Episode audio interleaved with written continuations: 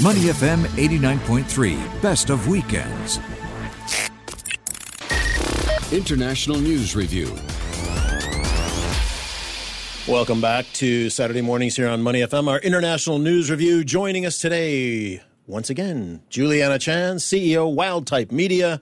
Juliana, great to have you back in the studio. Hey, guys. Good morning, Glenn. Good morning, Neil. The first uh, the first story we have to cover today is a hot topic. Mm. So far this year, the amount of land burned by fires across the European Union is more than three times greater than what you would expect by this time of the year. Over three hundred forty-six thousand hectares. We have heat waves across. Uh, Neil, your hometown mm. was hotter than Singapore uh, in in uh, in Dagenham uh, this past week. Not Crazy. only uh, was it hotter, it was literally on fire. I mean, streets I was driving through just ten, eleven days ago, I saw on the B B C News, Sky News, on fire. I saw houses from my housing estate burning. Uh, three three small districts around the fringes of East London and the M twenty-five, which everybody knows is the ring road around London, on fire. I mean, this, this wasn't Southern Europe. This wasn't South America. It Right. wasn't California, Brazil. It was London. And the temperature peaked at forty point three degrees.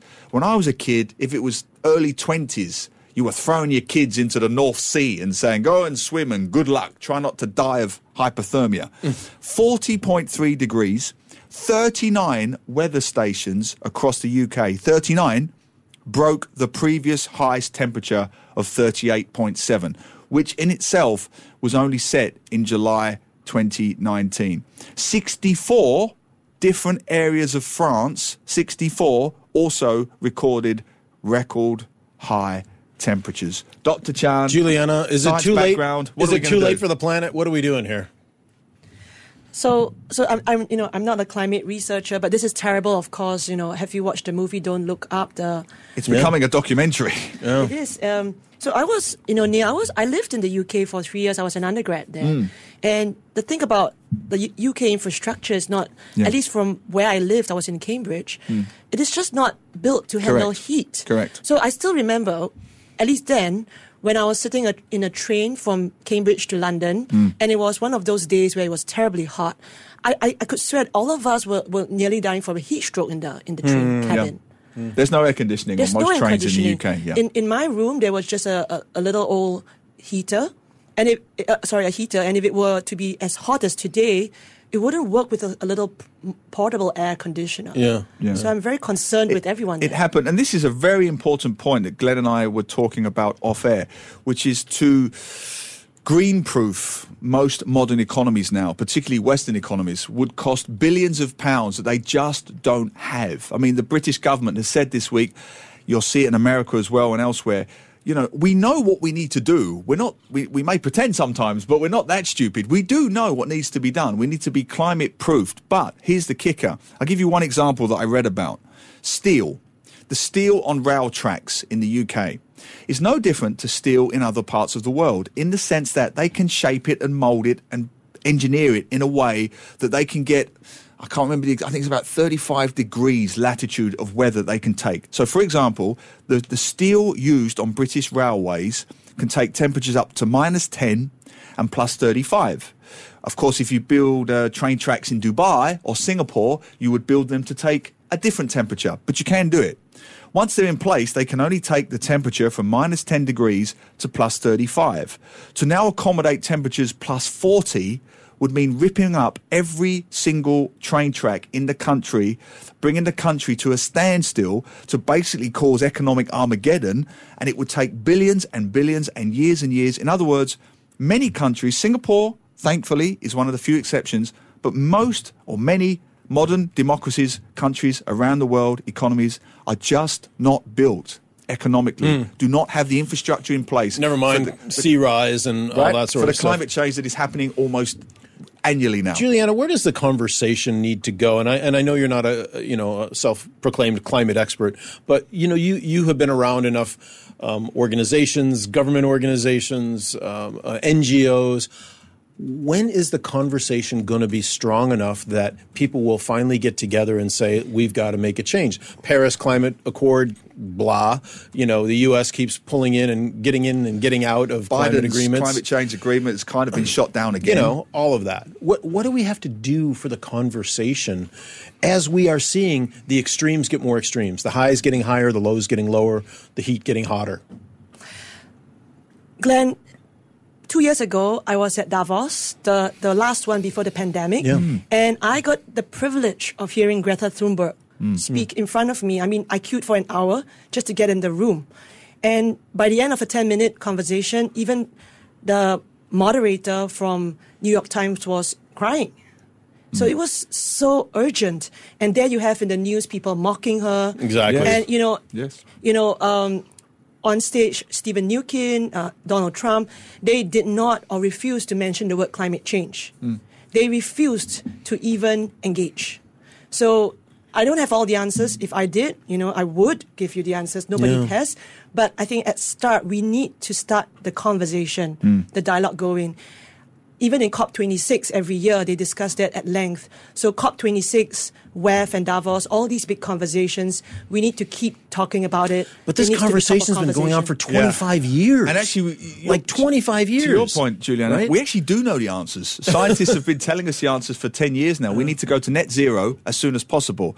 It's not going to happen. And this is an unfair comparison, what I'm about to make, in a way, because Singapore is, land reclamation aside, we are aware, we're trying to build all our buildings at least one point five metres above sea level projections and so on and so on. We're building polders out on the coast and so on. However, the symbolism of the same day that my former home was literally on fire came out on the day that my new home was released the new C O E figures that have gone through one hundred thousand dollars.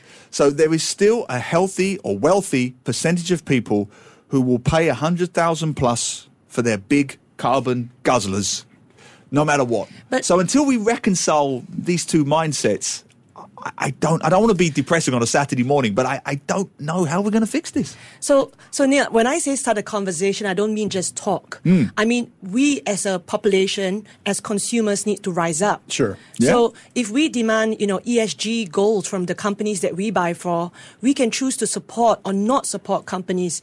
And that is where you hurt the bottom line of these companies. Yeah, yeah. We have a voice combined, and we need to demand more from the brands that we support. Yeah. That's what I really mean. And, and, and yes, I, I mean, I, I, I understood what you meant by the conversation. But I, I think to Neil's point, you know, what, what is going to finally push, what is going to finally push us to say, we're gonna, we need some short-term pain here.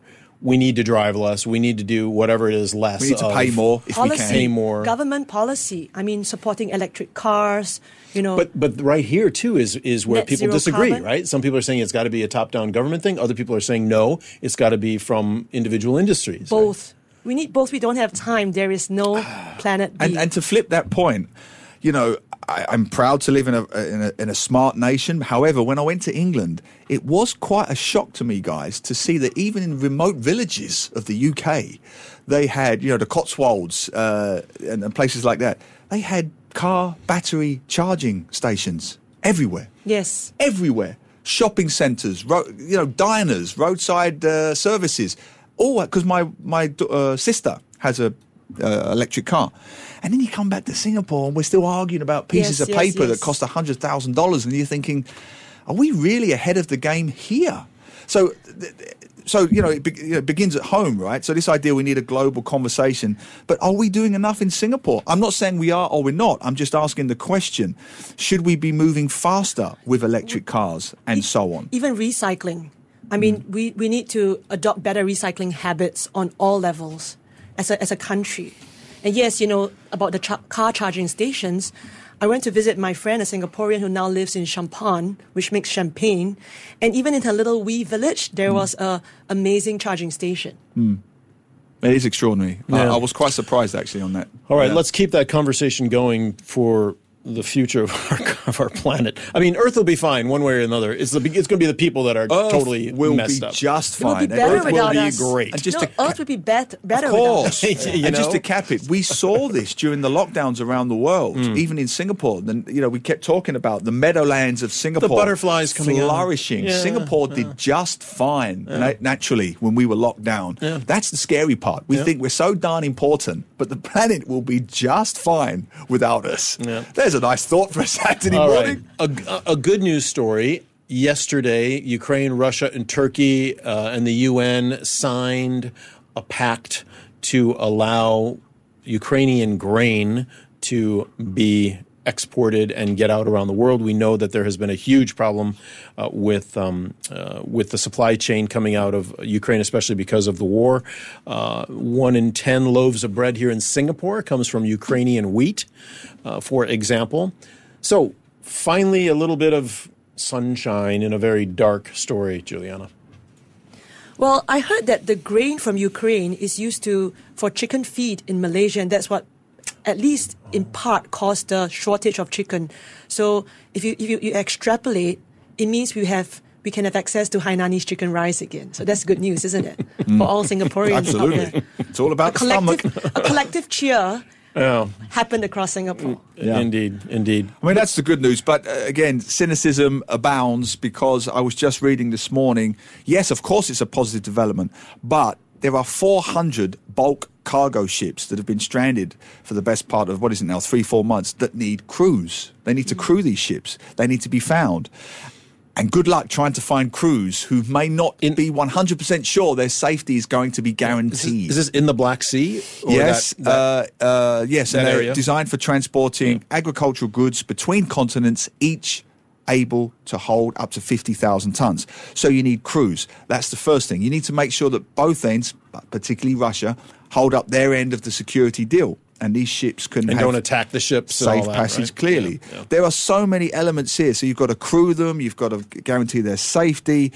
Um, that's just the start of it. Let's hope. It's a step. I agree with, um, I agree with you. It is a step in the right direction. However, I can't help feeling that Putin is the winner here, because he's he's looked like he's given a concession to the rest of the world, but he hasn't had to concede anything here. The mm. war still continues. Mm. The ironic part to me is, as we mentioned off air, okay, this U N agreement will secure the safe passage of goods and cargo and crews through this area. Over here, we're going to continue killing each other. Mm. Surreal. To me, Killing it's just surreal. And, all and, that. and exactly. You know, one State Department spokesperson uh, uh, described this as weaponizing food. Yeah, right? Good point. And, and Juliana, like to Neil's point, it's a good news story on one hand, but the bigger story is still this stupid war still continues. And and people still are, you know, innocent, many innocent people are still dying and, and infrastructure destroyed. What do you think is the way forward? You know, have, have, what have you seen that could work as a way forward, um, you know, taking maybe this positive step of grain being allowed to be transported? What could be next? You're asking someone who says that she doesn't want to discuss politics. I know, air, I know, you know, which is why I hit you right with it. Hey, come on. You want to play with the big boys on the show and the international yeah, news? You don't I'm, get these I'm, hard I'm questions feeling, on Rod Montero. I'm feeling this interview, am I not? No, no, no, no. But just, I mean, just from, you know, look, you're you're an awfully smart person. I, easily smarter than both Neil and I combined. So um, Not not on international politics, but international relations. But, but when people are talking, you know, good things can happen. So, I, you know, this is a good start, I guess, in one way. But there just seems like so much intractability around this. Or should we just be happy for the, the little bit of, you know, chicken rice we're going to get and the chickens and whatever else and, and move on? Or how, how should we look at this? I mean, at this point, you know, we all thought that in March there was going to be some kind of, uh, you know, peace being brokered, and it's not. So yeah. honestly speaking, at this point, when we came out of the pandemic, things were going better, the stock markets were going up, mm. and then this whole crisis came from nowhere. I think I think we don't have an answer right now. I, yeah. I wish I could I could comment yeah, on it. I yeah. don't. Yeah. I agree. Yeah, uh, but they've got to do it something. quick, because as Don it's Pierce has commented on uh, Facebook, you got to, it's this it's the harvest season now. You got to get the stock out there, the grain out there, or it'll be wasted. The entire crop will be wasted. It needs to get to developing nations. Need to get those uh, tankers, those ships, crewed quickly, which um, is no mean feat in itself. So even now, even if everything goes to plan and the U N deal is followed to the letter, you're still going to need at least a few weeks to get every vessel crewed and out there through the Black Sea. It's not done yet. It takes time. It takes yeah. time. So and if, yeah. I'm reading I'm reading about how they play a very big role in the global food markets. I mean, besides the grains, there's mm. even sunflower oil. Of course. Yep. Maize, absolutely. Barley, corn. And fertilizer. And yeah. So we really depend, in, in, strangely, we depend so much on Ukraine, and we are so far away in Singapore.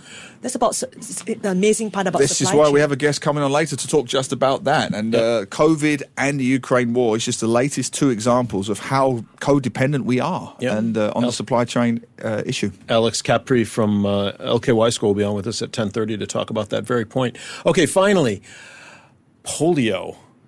What? Now, we're definitely in your wheelhouse here when we talk about uh, you know health health issues and things like that.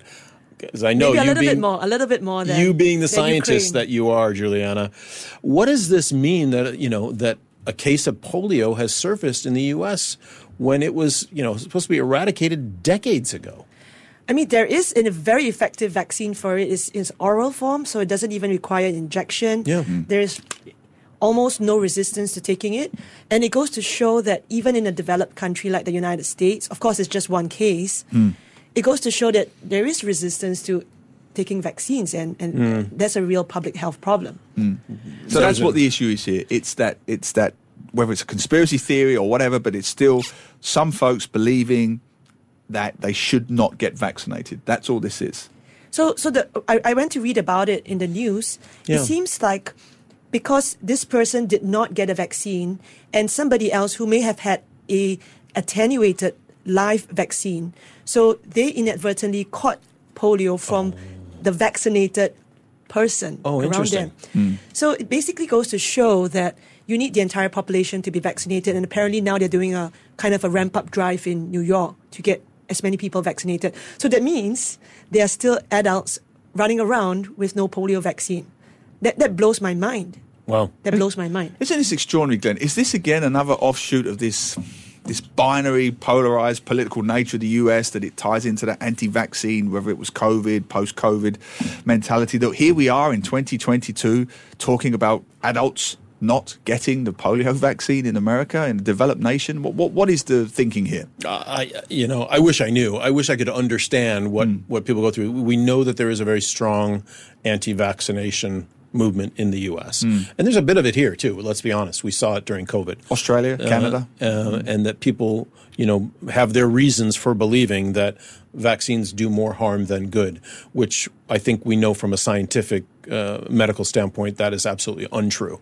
They do far more good than none, than than good. And not everybody can take vaccines for different reasons, which we know. But uh, to see this, you know, the U S was declared polio free in nineteen seventy-nine, yes. right? Uh, to see one case pop up, you know, because you know if it's one case, it can easily be more, right? And, and apparently this person suffered some paralysis already from it. There, um, there's no treatment for it. It's just yeah. it's, it's it really shouldn't have. They really shouldn't get polio. Honestly, no. It's endemic in Afghanistan and Bangladesh. Not not in the United States. Yeah, but I, I'm really weird. I'm one of those weird parents who believes in science. I believe in experts who went to university and did trials and tests and by process of elimination reached a firm conclusion. You know, experts who trial and test and trial and test until they reach firm conclusions. Call me a sucker, well, but if there's a vaccine, I'm sticking it into my daughter's arm. I don't that, care what that, it is. She is gets mind, jabbed and jabbed again. That is a mindset that is increasingly under fire. Uh, it's extraordinary that, to me. Right? We all know that. Um, but I must just clarify, because we did get some comments coming yeah. in. Don Pierce hey, made Don. a very good point, yeah. um, which I did want to address, which electric cars will only help if you're not powering the grid with gas turbines or, heaven forbid, coal. That's a very important point, because it has been discussed around the world that, of course, these batteries need to be charged. That's the first thing. And the production of the cars, you know, how they're being made. So good point, Don. Thanks for bringing that up. Yeah. Um, all right. That's going to do it for this round of International News Review. Thanks, Juliana, for coming back. Always Thanks, fun to man. have you with Thanks, us. Thanks, Neil. Happy to come. All right. Have a good uh, have a good uh, rest of your weekend. To listen to more great interviews, download our podcasts at money f m eight nine three dot s g or download our audio app. That's A W E D I O. Available on Google Play or the App Store.